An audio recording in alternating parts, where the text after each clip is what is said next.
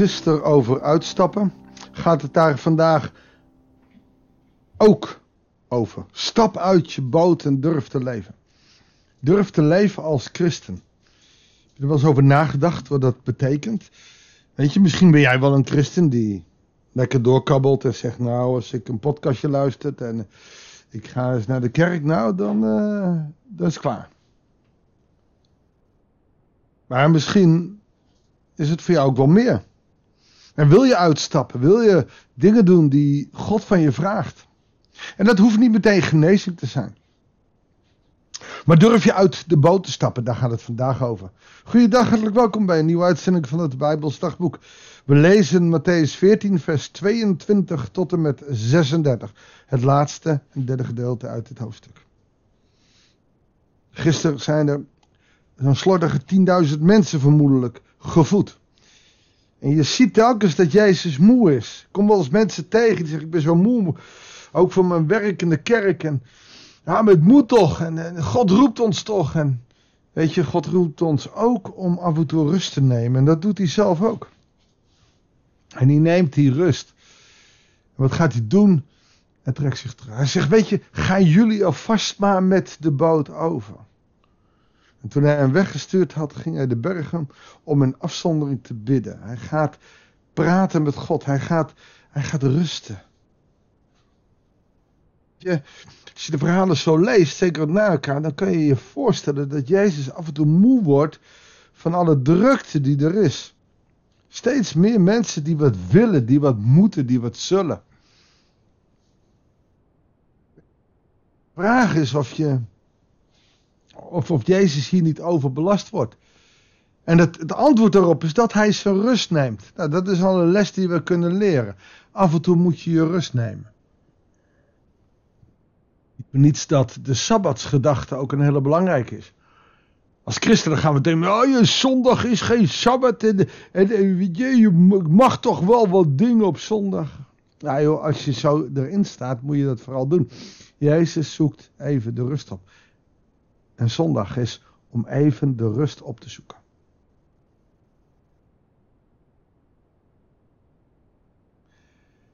De boot was intussen al vele stadien van de vaste wal verwijderd en werd als gevolg van tegenwind door de golven geteisterd. Wat je hebt op het meer van Galilea uh, is dat door de valwinden over de bergen, want het ligt in een dal, heb je daar af en toe onstuimige wind. Het kan er overdag bladstil zijn. Ik mocht, uh, mocht er varen. En ik ben één keer op het meer geweest. En, en, en het water was bladstil dat ik echt de neiging had om overboord te stappen. En zo overheen te lopen. Maar dat heb ik niet gedaan.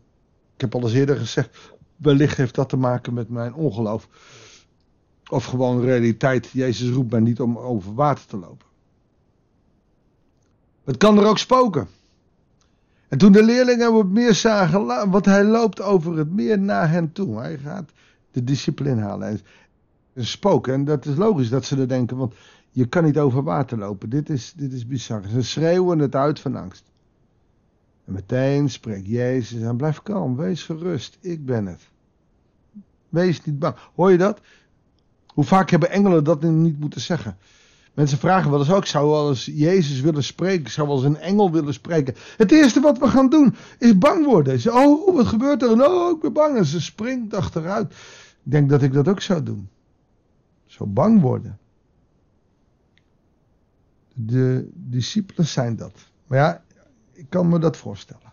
Midden op dat meer, het stormt en opeens komt daar iemand in een jurk, zeg maar, want ze hadden van die lange wanten. Dat, dat lijkt een spook. Stil maar, ik ben het, wees niet bang. En Petrus antwoordde meteen, haantje de voorste. Heer, als u het bent, zeg me dat ik dan over het water naar u toe moet lopen. Hey, dit is uit de boot stappen. Hij gaat iets doen, hij vraagt iets, zal ik iets doen? Echt extreem, want de discipelen verklaren van gek, doe normaal joh, het stormt daar. Jezus zegt, dat is goed, kom maar naar me toe. En hij stapt overboord. En hij liep naar Jezus toe. Maar toen hij voelde hoe sterk de wind was, werd hij bang. Tegenwind. Heb je dat ook wel eens in je leven? Dat je denkt, ik wil, ik wil volgens Gods wil leven. Maar dan krijg je tegenwind. En dan zak je er doorheen. Dan ga je op je eigen ik vertrouwen. En op je eigen ik vertrouwen, daar kan je niet over water lopen. Jij en ik kunnen niet over water lopen. Maar wanneer we dingen doen, vanuit geloof, kunnen we wonderlijke dingen doen. En dan hoef je niet letterlijk over het water te lopen. Van de week hebben we het altijd als een berg tegen ergens iets opzien. Nou, hier is eh, over water lopen, is ook over de dood lopen, over doodenge dingen lopen. Gewoon doen met het vertrouwen dat God zegt: Kom maar, ik zal je helpen. Alleen het vervelende is dat halverwege of ergens op die weg, dat je daar uitstapt, ook zo gauw weer op jezelf gaat vertrouwen. Je eigen ik wil laten gaan. En zo gaat Petrus ten onder. Heer, red me, schreeuwt hij het uit. Meteen strekt Jezus zijn hand uit. Als jij roept in je leven, Heer, red me, strekt hij zijn hand uit. Dan kom ik in mijn werk heel veel mensen tegen. Ik roep zo vaak, Heer, red me, maar dan voel ik niet dat ik gered word. En ik ben ervan overtuigd dat Jezus zijn handen uitstrekt. Maar dat wij zeggen: nee, niet die hand, ik wil het op mijn manier.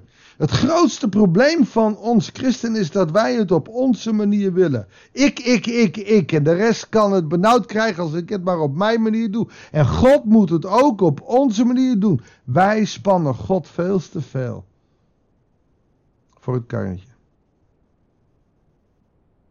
Eens strekte Jezus dus zijn hand en greep hem vast en zei: Kleingelovige, waarom heb je getwijfeld? Ongelovig was je.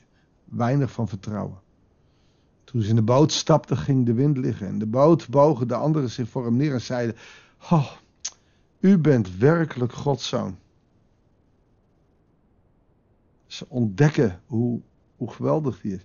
Nou hadden ze al heel veel genezingen meegemaakt. Hè? Het was van de discipelen ook een zoektocht. Terwijl zij dus met Jezus opliepen. En ik zou zeggen, jongens, doe normaal. Je had al lang kunnen weten dat het Gods zoon was. Is het zo confronterend? Het geloof is confronterend. Daarom mag jij ook, hoe oud je ook bent, blijven leren. En je hoeft niet alles in één keer te weten.